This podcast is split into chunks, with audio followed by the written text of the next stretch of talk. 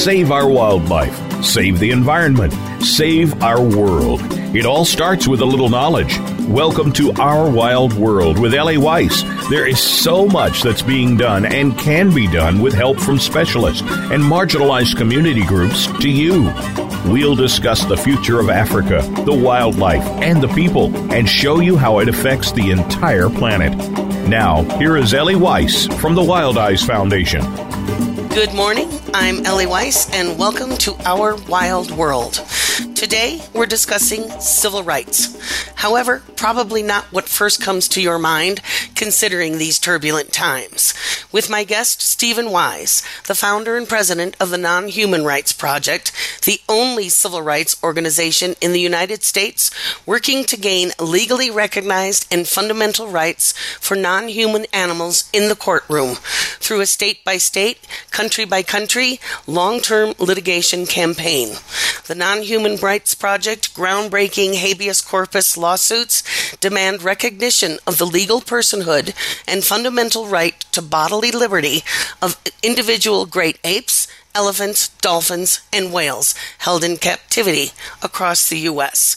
So, folks, listeners, be sure to um, go back and listen to our previous podcast uh, with Stephen Wise, and that will give you a lot of background of where this began. I met Stephen in 2013, so we have a lot to catch up on. So, welcome, welcome back, Stephen. Well, we certainly do. and thank you for having me back. It's great because a lot has been going on. I've been following your work both on Facebook, um, look them up, and on your website, humanrights.org. And back non-humanrights.org. at non, I'm sorry, nonhumanrights.org. Critical um, mistake I made there. So back in 2013, we met at the Paws Conference, and I was totally entranced by your presentation. And we did an episode, which I'm asking our listeners to go back and catch up on. At that time, you were well into the case for Tommy, the chimpanzee, but you were just breaking ground to take on the rights of captive elephants. And I believe that was Beulah, Karen, and Minnie. So you can catch us up on that. So, um, for the listeners that may not be familiar with your approach and what you do, maybe you could give us a brief summary of what galvanized you personally to take on this challenge. Because in our long history of humanhood, animals have always been assigned as property with no rights. You know, you can buy them, you can sell them, you can kill them, you can shoot them, you can hunt them. That we don't see them as we didn't under management and wildlife management models or large landscape species survival. We don't see them as having individual rights or personhood. So maybe you can help define personhood for us and why you chose this this battle. Certainly. Well, the difference between being a person and being a thing is is fundamental. If you are a thing, it means that you lack the capacity for any kind of legal right. Uh, you are seen as as living for the for the um, the interests of, of persons. If you're a person, it means you have the capacity for one or a hundred or an infinite number of legal rights, and things essentially live live for you. So, uh, you are the master, a, a person is the master of the thing, which is your slave, and the thing is which is your slave is the is the uh, slave to the master, and that's whether um, whether I'm talking about I'm the master of my computer, I'm the master of my telephone, I'm the master of my dog or a tiger. It doesn't matter. Uh, they're they're all they're all things. Now, one thing I I do have to emphasize is that um, being a human being and being a person are not synonyms. Uh, there have been many times in history in which human beings uh, are not persons. So, for example, even today, of uh, uh fetuses may human fetuses may not may not be persons. At one time, uh, human slaves were not, or women might not have been, or children might not have been persons. On the other hand, there have been many entities who are not humans who are persons. Uh, corporations, you know, ships, um, the, the, United States, you know, the uh, uh, the city of New York, and perhaps more interestingly, uh, over the recent years, uh, New Zealand has made this very clear by making a, a river a, a person, a national park a person. Um, same thing uh, in India. The Ganges River has been made a person. In the in Colombia, uh, that part of the Amazon rainforest that uh, is in in Colombia has been made a person. So a person is a is a legal construct. It's not a human being. It could be a human being. Uh, it's an entity that the legal system considers important enough to to warrant giving it rights. This is a really critical um, understanding definition because we're so used to thinking of a person as a people, a a, a, a, a human. So, how are you going about we've made a lot of strides over since we, you and I met over these past this past des- decade. A lot of awareness, research, science, data, which is what your cases focus on, not just emotions and I love animals aspect, but we've come a long way in understanding how complex many of our non human fellow earthlings are elephant, chimpanzee, dolphin, whale, a river, an ecosystem versus insects, a cockroach, or grasses, or wolves, or lions for that matter. So, do you see this shift that's happened since we last spoke? Do you see it helping your cause? Uh, well, yes, and you know there there are many reasons why why a thing should no longer be a thing, but should but should be a person. Uh, when we happen to argue uh, uh, the cognitive abilities, specifically the autonomy that that our non-human animal client has, uh, we say is a sufficient though not a necessary condition for personhood. Uh, there are probably many sufficient but not necessary conditions for personhood, and I'm not sure if I know any necessary conditions. So uh, we have begun by uh, choosing to litigate on behalf of those non-human animals who we can prove through uh, through the affidavits of perhaps the most noted scientists who are working in, in, in their field uh, that our client, whether she's a chimpanzee, whether he's an elephant, that these beings are autonomous. And the reason we do that is that uh, we, we have spent many years, many years, uh, trying to understand um, how we might be able to persuade a court that what was or what has been perhaps a thing for 2000 years uh, you know ought no longer to be a thing but ought to be a person no longer be a thing who lacks all rights who's essentially the slave of persons but ought to be a, a person who has who has her own rights. And when we have researched this we especially in the western in, in the western countries we find time and time again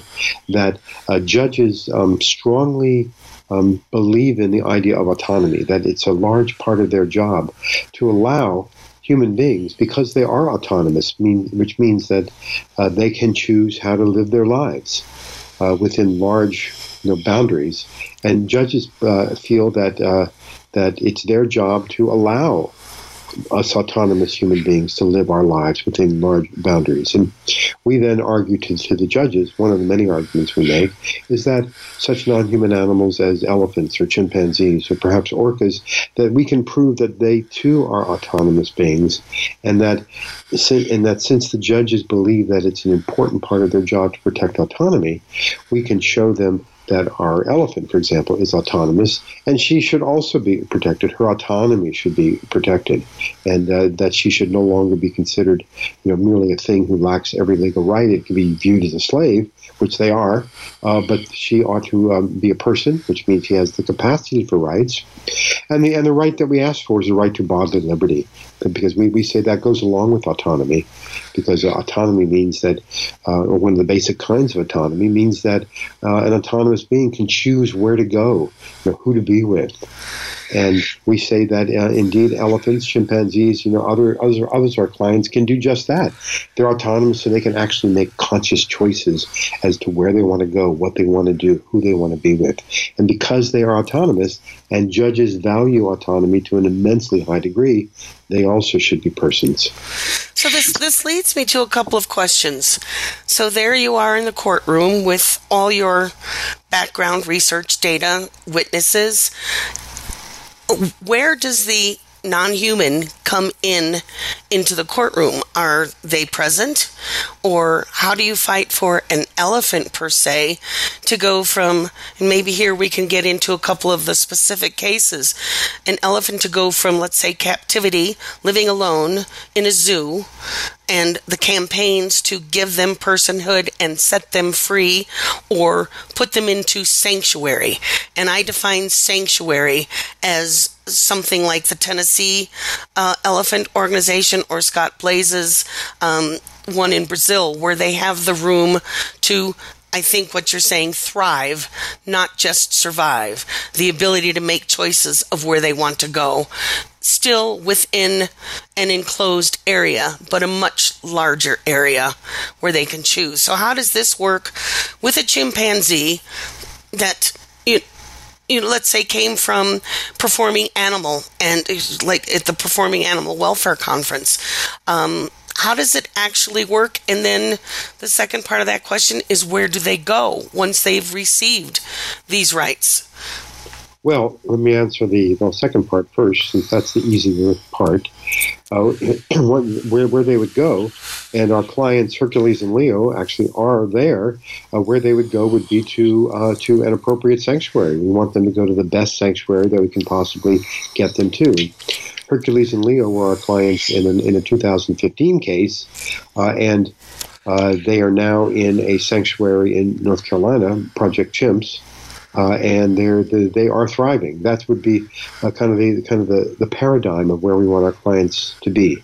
Um, if you you may notice that the clients that that we're suing on behalf of uh, elephants um, right now, uh, chimpanzees, that they're not indigenous to the United States, so there are relatively few of them, and we likely can't put them in the wild. Uh, one is that they most likely were not ever born in the wild, have never been in the wild, and wouldn't know how to, how to care for themselves. Uh, that's probably the biggest problem. Uh, right, and so, right. so we we try to um, to, to, steer them uh, into the uh, in, into the best place that we can possibly get them to. And for example, in our um, in our cases uh, involving elephants, we had three of them: Minnie, Karen, and Beulah in Connecticut, and Happy uh, the elephant who's been imprisoned in the Bronx Zoo for more than 40 years. Uh, those elephants were trying to persuade the judge to um, to send them to um, either the um, Tennessee, the uh, Tennessee Elephant Sanctuary in, in Hohenwald, Tennessee, or to the Paws Sanctuary, the Performing Animal Welfare Society Sanctuary outside of Sacramento, and then also eventually to um, Carol Buckley's new sanctuary in Georgia once it's up and running full steam. Uh, there's a lot more chimpanzee sanctuaries uh, than there are elephant sanctuaries in North America, and so we're um, uh, we have a perhaps a larger choice of where we might be able to get those chimpanzees to go to. It seems that we've been thinking of chimpanzees in more human terms to provide them this non-human personhood than we have elephants. Elephants is a newer fight. Yes. Well, uh, chimpanzees were the were the uh, ones the, the species who we, we began with. Uh, so uh, we've we've litigated on behalf of one, two, four chimpanzees in the state of New York. We've litigated on behalf of three elephants in Connecticut, one elephant right now in uh, the state of New York.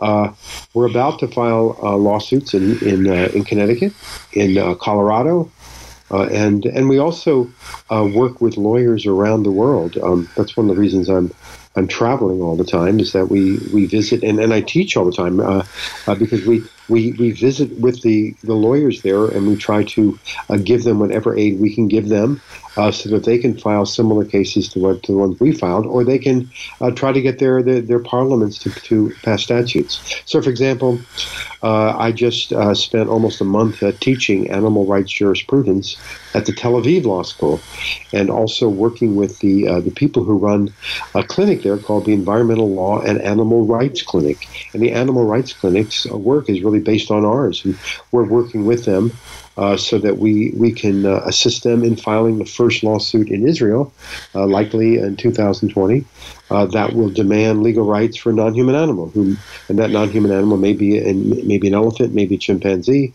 uh, and there'll be more than one. Um, almost certainly. Similarly, with you know, we're working in with um, lawyers in in um, Canada, we're looking in in India, Uh, we're working with them um, in I don't know Finland and Spain, and Spain, France, Sweden, Finland, yeah. Switzerland, Portugal, Argentina, Turkey, yeah. India, and Australia, and Colombia. We okay. Uh, while the, the there was a case brought on behalf of a spectacled bear named Chucho, a habeas corpus case uh, brought on behalf, and I'll talk about what that is in a moment. Um, brought on behalf of a spectacled bear named named Chucho. Uh, that uh, uh, in September I was invited by the Colombia Constitutional Court, which is the highest court in Colombia, to submit a video, like a 10 minute video, in which I set out what I thought were the strongest arguments for them to find that Chucho uh, you know, ought to be a person uh, and should be able, pursuant to a writ of habeas corpus, to be leave the zoo and go back in, in into the wild. Alas, just last week um, we got news that the court had ruled against us. Uh, it appears in the English things that we read that it was a seven to two decision. So we're very interested in looking at why uh, why uh, Chucho lost, but also why two two judges uh, thought she ought to, he ought to win. Um, we now have the Spanish decision, but none of us are fluent in legal Spanish. So, uh, in a week from today, uh, we'll, we'll, know the answer because we've already hired, uh, you know, a Spanish translator to translate the decision for us. Um, Excellent. So, listeners, um, please go to nonhumanrights.org, and um, there's several uh, pages within there that you can click on to see the current cases, the past cases, and more about what it is Stephen and his various teams, not only here in the U.S., but across the world, are fighting for. So, right now, we should probably step a break because we want to get into, as you said, what a writ of habeas corpus means. So, let's step away. We're going to take a quick break, but stick with us, and we'll be right back with my guest, Stephen Wise of the Non Human Rights Project.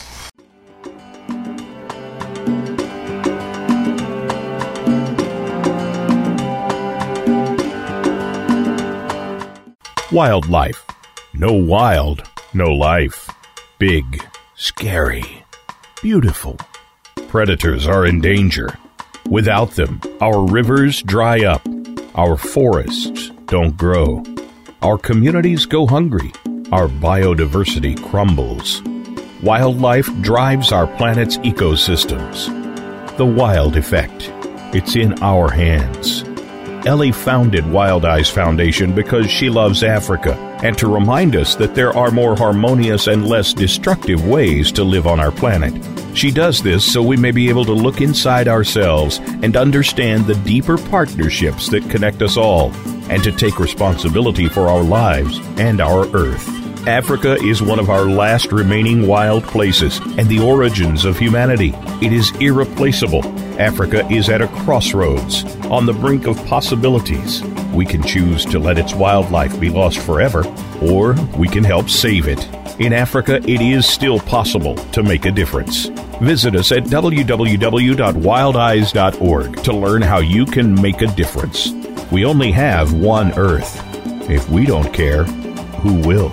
W I L D I Z E dot O R G.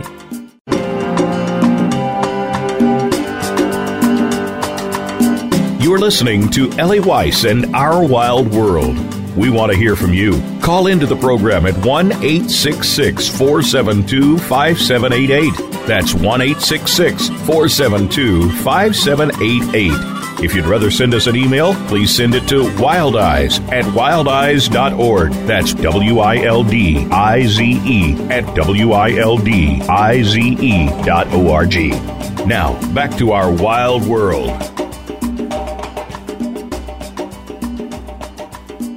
Welcome back. You're listening to Our Wild World.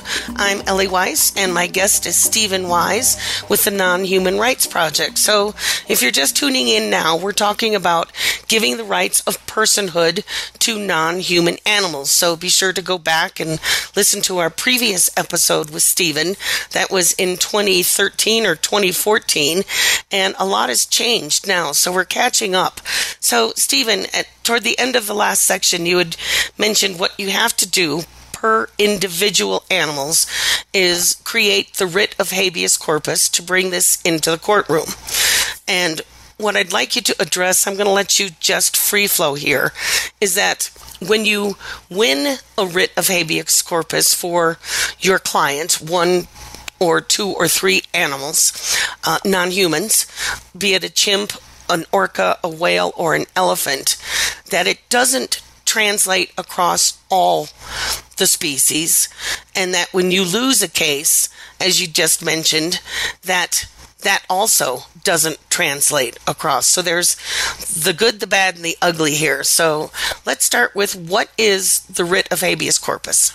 Okay, well, not only do we bring suits um, in the form of, of, of, habeas corpus, but we also use the common law writ of habeas corpus. Let me let me kind of unpack both of those two. Uh, one, one there, there, are many ways of, of there are many kinds of law. You can have constitutional law, you can have statutory law, and uh, you know the, the, civil law countries uh, in Europe, um, you know, the, the English English um, uh, ancestral uh, uh, law also uh, involves statutes and, and, constitutions, but those countries who descend from English, England, those English-speaking countries, whether it's Canada or South Africa or India or the United States, uh, we also have something called the common law, and the common law is that law that judges make, and so sometimes people think that judges don't make law. And in the civil law countries, say uh, continental Europe, those that derive their law from Roman law, they generally don't make law. That their job is to interpret statutes. In the in in English speaking countries, uh, the courts themselves, the judges themselves, can make law in, in where the stat where the legislatures have not specifically foreclosed them from doing that. And so, for, for example, if you're in France and there's a breach of contract, and you think there is, and someone sues for breach of contract, you sue under the French statute that tells you what you need to prove a breach of contract. In the United States, if there's a, if you think there's a breach of contract, you would sue for that, but the rules would not be found in a statute. They'd almost certainly be found in the common law, which is which is the accretion of of numerous uh, legal decisions by judges, literally over centuries. And so the common law has been around for I don't know seven, eight hundred years, and it slowly evolves. And in, and in, and and the, the the common law of habeas corpus is no exception. It too slowly evolves. That's one of the main differences between English speaking and non English speaking countries, in that our law may slowly evolve through judges.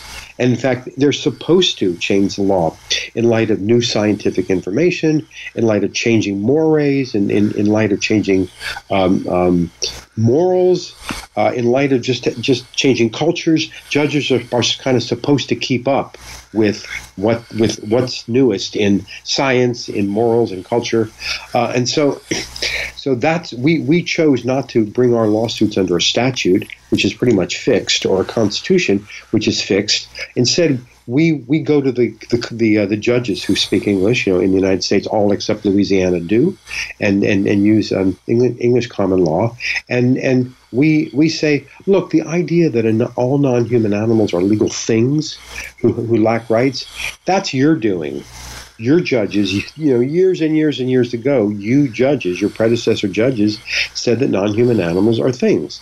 Well, there's there's been a huge amount of scientific discovery. There's been a change in social mores. There's been a change in how we understand non-human animals in many ways, and you should consider those changes and and recognize at least some non-human animals as no longer as legal things, but as legal persons who have the capacity for rights. And the the way in which we do that, because you have to have what we lawyers call causes of action.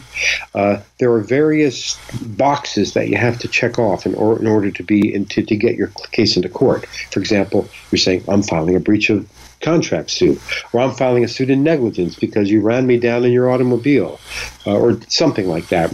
And the, the box that we check off is the common law habeas corpus. Now, habeas corpus is you know centuries old. It, it, derives from England. It's it's so important that it's oftentimes called the Great capital G writ capital W. The Great Writ is the is the writ of habeas corpus, and the reason it's so important is that its sole purpose is to have someone freed immediately from an unlawful imprisonment.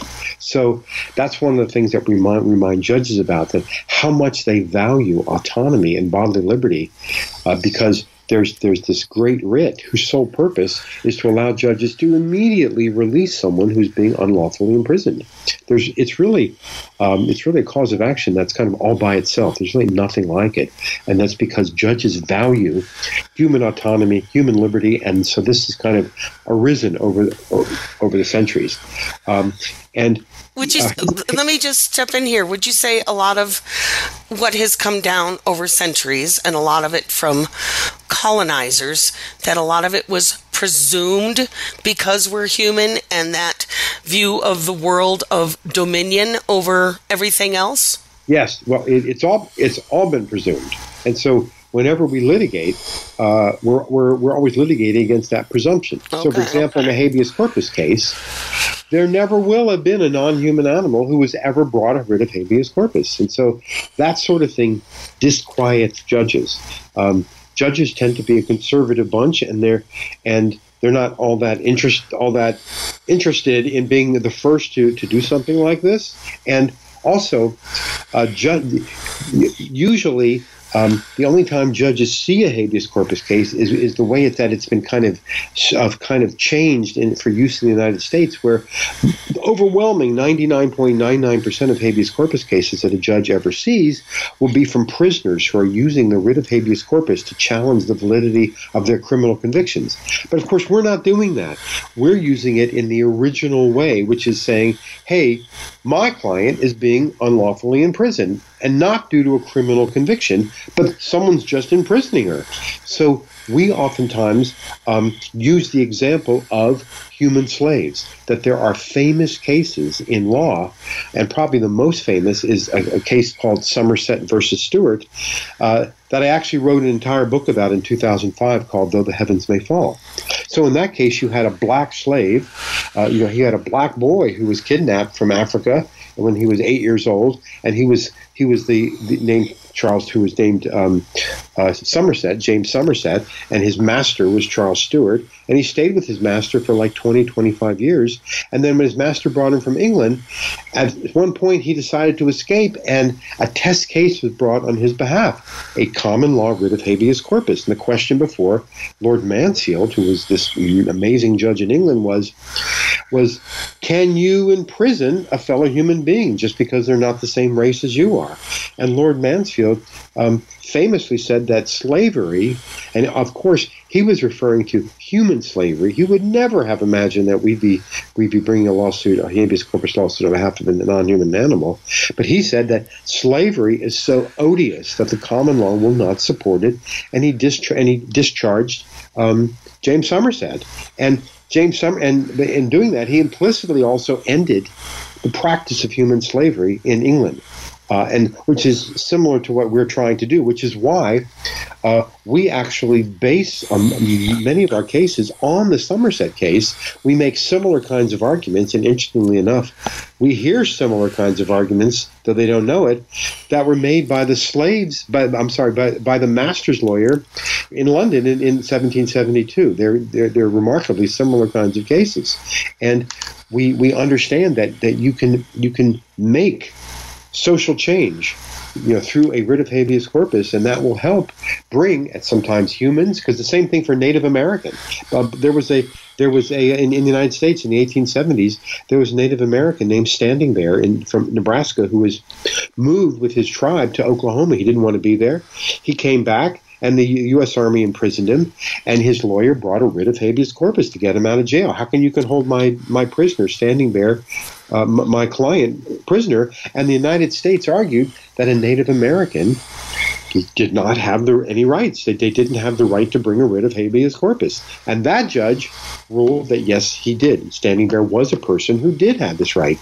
And so we model our cases on the Standing Bear case in 1878, on the Somerset case, and on a plethora of other cases in Connecticut, in New York, um, and, and, and other states uh, before the American Civil War, where the personhood and the bodily liberty of human slaves was in front of the courts.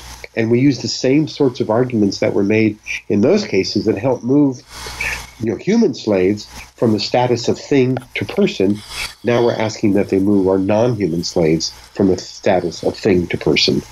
This is absolutely huge. It's fascinating and it's huge. And we have seen a shift tremendously. I'm going to say a lot over the past 10 years and a lot of activism and advocacy for non human rights. So um, let's get into you'd said before judges are on the whole typically conservative. So this is a huge leap you're asking these courts to take and to be first in sliding this common law and writ of habeas corpus to a non human. Are you finding, I'm sure at first you found it the courts were probably a bit gobsmacked and boggled that they had to make this decision. Are you finding it easier now, or is it still just as difficult as it was? No, it, it is easier, but remains difficult. So, for example, um, um, habeas corpus is different, say, than a breach of contract. So if I think you've breached my contract, I can bring a civil lawsuit against you. I file a complaint. You have to file an answer, and off we go to the to the law races. In order to file a habeas corpus case, we have to first persuade a judge to issue the, the writ of habeas corpus. And if she won't do that, then the case is over. So the first time, they refused. The second time they refused. The third time they refused. And it wasn't until we'd been litigating for two years, and our fourth time, did a, did a judge in New York issue the New York equivalent of a writ of habeas corpus called an order to show cause under the habeas corpus statute. Then uh, I think we probably brought a total of eight or nine cases. Um, one other time uh, in 2018, when we brought a lawsuit um, against the Bronx Zoo on behalf of an elephant who they had imprisoned for the last 40 years named Happy, uh, again, we had a judge issue, uh, again, a uh, an order to show cause under the habeas corpus statute. So the first three times we, we didn't get anything. Probably two out of the next five times we've been able to, to, to do that. Uh, but um, so that that is is progress. Uh, it was zero. It's now two. Um, but even if the judges won't issue it, at that point we just we just appeal and we begin to make the arguments in front of the appellate courts uh, that we would have made in front of that court. And in fact, what we really are trying to do is get to the highest courts of, of, of each state and begin and begin to engage them in it. Um, uh, so, so, you far. have to you have to work your way. You go for you you reach for the golden ring, and let's say you get refused, turned down. So you go back and start working your way up through the lower courts to yeah. gather momentum. And I assume or presume it must be difficult because your clients cannot speak for themselves. Well, I, th- I think the real problem actually is a matter of implicit bias. Um, the judges, almost all the judges we face, are implicitly biased against us, and we understand that. And I'm not saying that it's a moral failing on behalf on behalf of the judges. Um, we're all implicitly biased in favor of or against those things, those ideas that we've grown up with, because it's been kind of the wallpaper of our lives. So we so we don't we don't really think about our, about our wallpaper, and so uh, if we if we even have wallpaper anymore. Uh, so uh, so what, what happens is that we assume that when we go in front of a judge, that judge, unless he or she's been following our case or reading about it in papers in some way, has never thought of the idea of a non-human animal being a person. It's not something that is around her. She never uh, studied it in college. She never studied it in law school. She never worked on it as a lawyer, and she's never seen it as a judge. And so although oftentimes it is right in their lives every day if they have, let's say, a dog, a cat, or a horse. Because when we're, it's tangible to us in our lives, we all think of our pets as part of our family. well, and yet it's still called ownership, and the language is changing to guardian or caregiver. Well, yeah, that that can happen, and then there are also numerous people uh, from you know who, who, treat their dogs as slaves. For example, those folks in the American Kennel Club who might dock their you know their tails or cut their ears or or or whatever. Um, but they certainly have never they've never really seen it, it, with respect to an elephant, say, or chimpanzee, and and they their their immediate intuition is I don't want to deal with this problem. Go, they all tell us, why don't you go to the legislature and deal with this? And we say, well, we can go to the legislature to deal with this, except the writ of habeas corpus is a common law writ that you as a judge have to decide. And so we can go to legislature, but we can also, our clients also entitled to justice from you. And so we find that that the um, decisions we get are all over the map.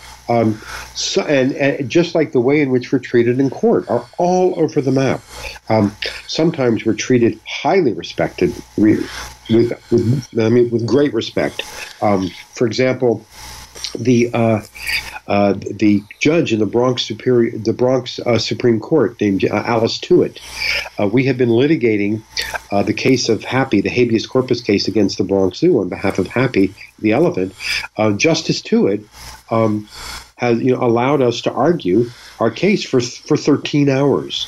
So clearly, our Judge Tuitt does not, Justice Tuitt does not think that we're filing a frivolous case. Right, and, right. And she paid a close attention for those 13 hours, took copious notes, notes, asked, asked very, you know, perceptive questions. That doesn't mean we won't win or we won't without or, or we, we won't lose. You know, we we don't know. We're always assuming in these early years that we're going to lose because we're doing something. But first, you have to get their attention. First, you have to make them realize that what you're doing is not frivolous, but is actually very very important.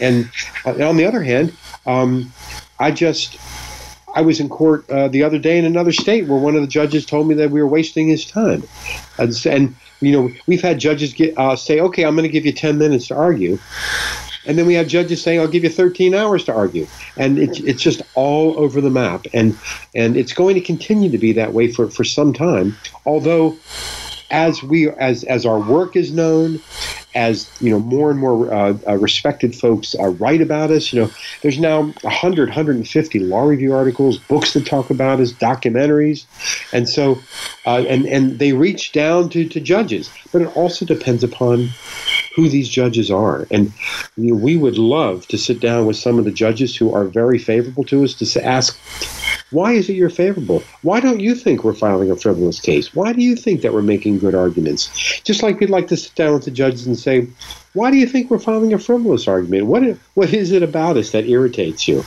And good questions.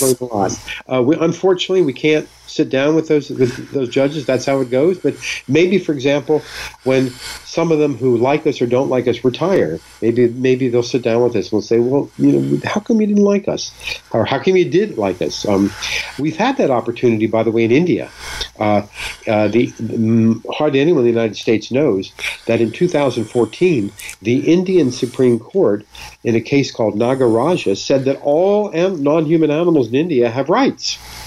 And we're not sure exactly what that means, and that's one of the reasons we're beginning to work to litigate cases in India to try to really nail down what they're talking about. But that Supreme Court judge actually had retired. Uh, and then he sat down with us, had breakfast with uh, with Kevin Schneider, their executive director, and I. When we when we said, "Why did you Why did you rule that uh, that you know the non-human animals had rights?" And I thought we might be able to use his arguments in um, in the United States, it turned out that, that his Hindu faith was really very much behind it, and so okay. I, I, I, didn't. So that was something very interesting. It kind of supported our idea that it's really kind of the personal beliefs of the judges that more than the law, way more than the law, that causes them to even want to listen to us or not listen to us in, in the first place. There was another judge who ruled that um, uh, that uh, the birds who were in cages had a, had a, a, right to fly, and he ordered the defendant to open the cages and let the birds out. And we and we asked him, "Why did you do that?" And Well, I'll tell you, he really likes birds. so, so it, it, it does come down to bias that, you know, oftentimes justice is not blind because there is a sentient, feeling human being sitting up there. Ju- judges, uh, well, there's you're right. Unfortunately, or fortunately for the non-human animals, all they have is us. You know, we're humans, and we are fallible in so many ways. I won't. Would take the rest of the time just to list them. Um, I, I think there's something important that allows a judge to say, to think what we're doing is important enough for that judge to listen to. And we we have an increasing number of judges who do that. And we have and the only time we've been able to get to a high court judge, which means a judge who sits on the on the highest court of a jurisdiction, uh, we have had um, a single judge in the Court of Appeals in New York, which is the highest court in New York, he did not agree when his colleagues decided that they simply didn't want to hear our appeal, which happens all the time because in New York, the highest court only hears 5% of the cases that come to it because they simply don't have time to hear all the cases. They get thousands and thousands come to them every year. So it didn't surprise us that the first two times that we brought an appeal to the High Court of New York, we, we were turned down. But you know, we one thing is we we don't even know how to spell the words "give up." we, you know, we, we never you know we know that we are on a long term social justice struggle that we fully intend to win, and uh, and if we don't win, then our children will win. But by golly, we it will be won and we are and and and so that judge actually judge eugene fahey on the new york court of appeals he said some things that were very important to us. One of them is that he said and this involved a chimpanzee he basically said that he did say he said chimpanzees are not things and they are likely persons and our arguments are right in fact he he then um, went through the cases that the, ju- the lower court judges who have ruled against us and there were about four of them and he showed how each of them was wrong uh, but that he concluded that chimpanzees were not things and that they were probably persons, which was had been our arguments. He also noted that the courts that had ruled against us were wrong, sometimes completely they had it backwards, which is what, what we had been arguing. And then perhaps most interestingly for us in the long run is that he said that he had been struggling with the votes that he had made against us several years before. And he, he had essentially changed his mind. And this is what we believe. We understand that when we go in front of a judge for the first time who's never heard this kind of thing, it's not likely we're going to win. Maybe not the second time, maybe not the fifth time, but eventually, since our arguments our, our legal arguments are powerful, and the facts that we bring before the judges that that show how autonomous and self-determining and and extraordinarily cognitively complex our clients are that these kinds of of arguments legal and factual are going to cause other judges who are intelligent and willing to open their minds to begin ruling against uh, I'm sorry to begin ruling in favor of us as well and it's time. You know, we are facing such a paradigm shift right now. So we need to step away for a short break. We have a huge topic here, and Steve is fascinating to listen to us. So we'll be right back. Stick with us.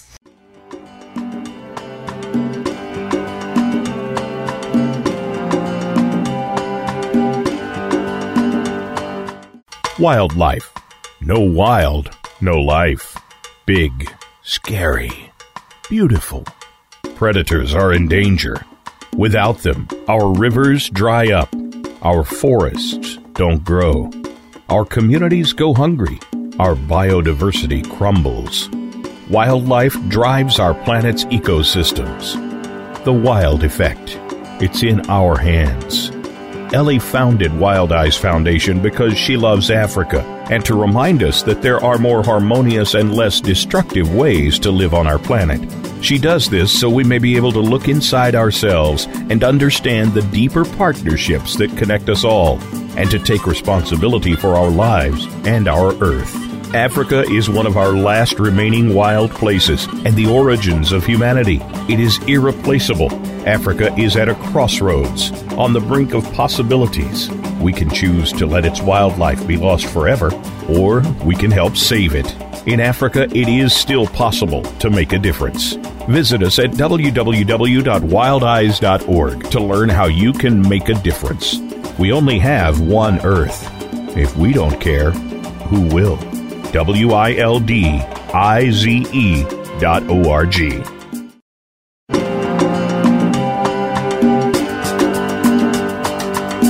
You're listening to Ellie Weiss and Our Wild World. We want to hear from you. Call into the program at 1 866 472 5788.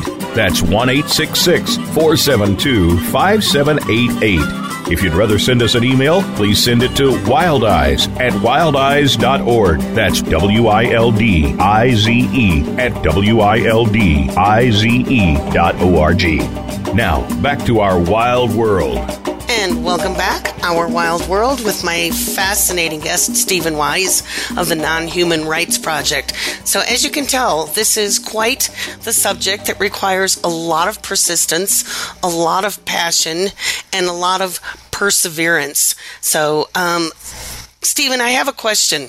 So, each case has to be fought, uh, worked on per individual and we, we touched on this a bit, but just because you win the writ of habeas corpus and perhaps success that this chimpanzee or these three elephants did gain the rights of personhood, does this translate at all in terms of trickling out to those animals that are not in what we would like to call the protection or standards of care of either the American Zoo Association or a recognized facility, those animals, non humans, that are in private hands or roadside zoos? Well, you know, I'll have to answer it the way lawyers do and say, well, maybe. Sometimes yes, sometimes no. Um, if I think if for some reason we were able to get to a high court, and the high court you know, ruled in favor of us. We released our non-human animal client. We'd have to see what, what the grounds were, how broadly they spoke, because uh, there is some you know reasonable chance that that could then um, have an, have a, an impact upon you know every captive elephant or every captive chimpanzee, for example. We wouldn't really have to litigate others. Um, if we actually win at a trial level, then it might on, it would probably only apply to that non-human animal who we freed. So there's you know whenever you file a lawsuit, there's a thousand different ways that the lawsuit can go, and and actually as as the non-human rights project lawyers just find out, sometimes there's two thousand ways. We had never seen the other thousand before. Uh, for example. Um, I managed to spend the first, you know, 40 years to 35 years of my practice having to bring a writ of mandamus, which means I actually sued a judge saying, Judge, you're not doing your job, you need to do it. Only once in 35 years. In the first four years of bringing litigation in New York, we actually had to sue judges twice um, because they, they refused even to hear our case. And we said, I know you don't want to hear our case, but you have to. And we had to sue them in order to get them to even hear our case. Wow. And so that kind of can give an example of, some of the resistance that, you know, that, that, that we can see in some of the judges. But, but um, I, I think if we were able to get a high court of a state to say, you know, a judge in a, a, a judge, an elephant in a circus is freed because they have bodily liberty, that would probably apply to every elephant in, in, in that state, you know, under under every circumstance. So, would you say the results of your work when Barnum and Bailey finally decided to stop using elephants in their entertainment in circuses, and then everyone fought to have them moved to sanctuary. Barnum and Bailey didn't. They created their own sanctuary for these elephants. Now, whether they're being treated with the care um, that we would expect of non human personhood, I don't know. I haven't followed up on this recently. But do you think your work had the trickle down effect to create the wave of advocacy to make that happen for those elephants? Well, I think that the Non Human Rights Project is both creating that wave and also riding the wave that, that, that others create. Um, uh, the, the, the folks who do work outside of the courtroom are as or even perhaps more important than the work that we lawyers do inside the courtroom. That was uh, going to be my next question. You know, advocacy, what can we, our listeners, the public in every country across the globe, how can we, I mean, beyond donating to the work because the work in the courtroom, as you said, 13 hours, you know, the funds that it takes to do the background work to put these cases together and then to continue the fight once you've gotten a judgment in your favor to actually move, transfer, and get these animals to a place of sanctuary. How can we help? Well, we lawyers cannot create the atmosphere and the society in which the judges are, are, are living, or in which we're, we're all living. Uh, we can't win our cases unless people are out there demonstrating, unless they're out there uh, calling their representatives at the state and federal level, unless they're making their voices known so that legislators, judges, and others understand that uh, that there is a that, you know, there are a lot of people out there who are determined to change the, you know this, this part of the world. So, for example, in in the in Happy's case, um, we've had. Um, uh, Alexandra Ocasio Cortez's uh, you know, staff it, it, uh, issued a uh, you know like a tweet on our behalf. Uh, Mayor De Blasio on a show showed support for our suit against Happy. Um, the uh, Speaker of the House, I'm sorry, the, the Speaker of the um, New York City Council. Um, you know, issued a statement saying that that that he, he, you know, in favor of our our lawsuit, and you know these things and other things like it happen when the people people out there are, are writing their legislators, calling them, you know, emailing them, saying this is how we want non-human animals be treated. We want them to be persons. We want them to have legal rights, and we want them not to, to you know to be kept as our slaves, to be treated and kept to be kept in captivity. We want them to be treated uh, as any rights-bearing you know entity ought to be treated, and that is what really changes the world and. Uh, it, it, it, it it's kind of like we lawyers have a bunch of rights seeds and we can throw them on the ground and they're not going anywhere unless all the people outside the courtroom have kind of caused the ground to be plowed. The ground is ready for us to throw the seeds on and then we have to keep watering it and keep tending to it. Absolutely. You know, we can't we cannot do it ourselves. We're probably not even the most important part. We're we're the we're, we're the folks who come in when everyone else has made the society ready for this, and then we come in and actually get it done. But the judges and legislatures have to have already been ready to get it done. Right. They're, they're, going to ignore us.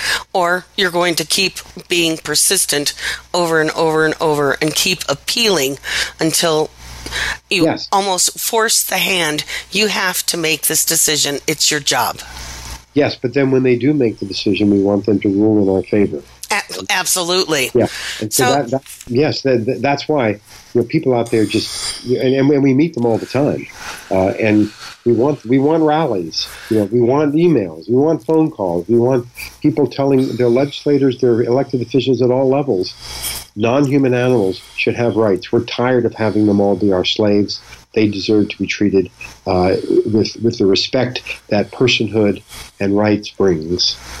And if we could rally around Cecil the Lion here in the U.S. to create the Cecil Law, which is under a little pressure right now, granted, for a wild lion that really was not famous until he was named and killed. If we can do that, then we can certainly get behind what Non Human Rights Project is doing. So, folks, go to nonhumanrights.org and read their website, go to their Facebook page.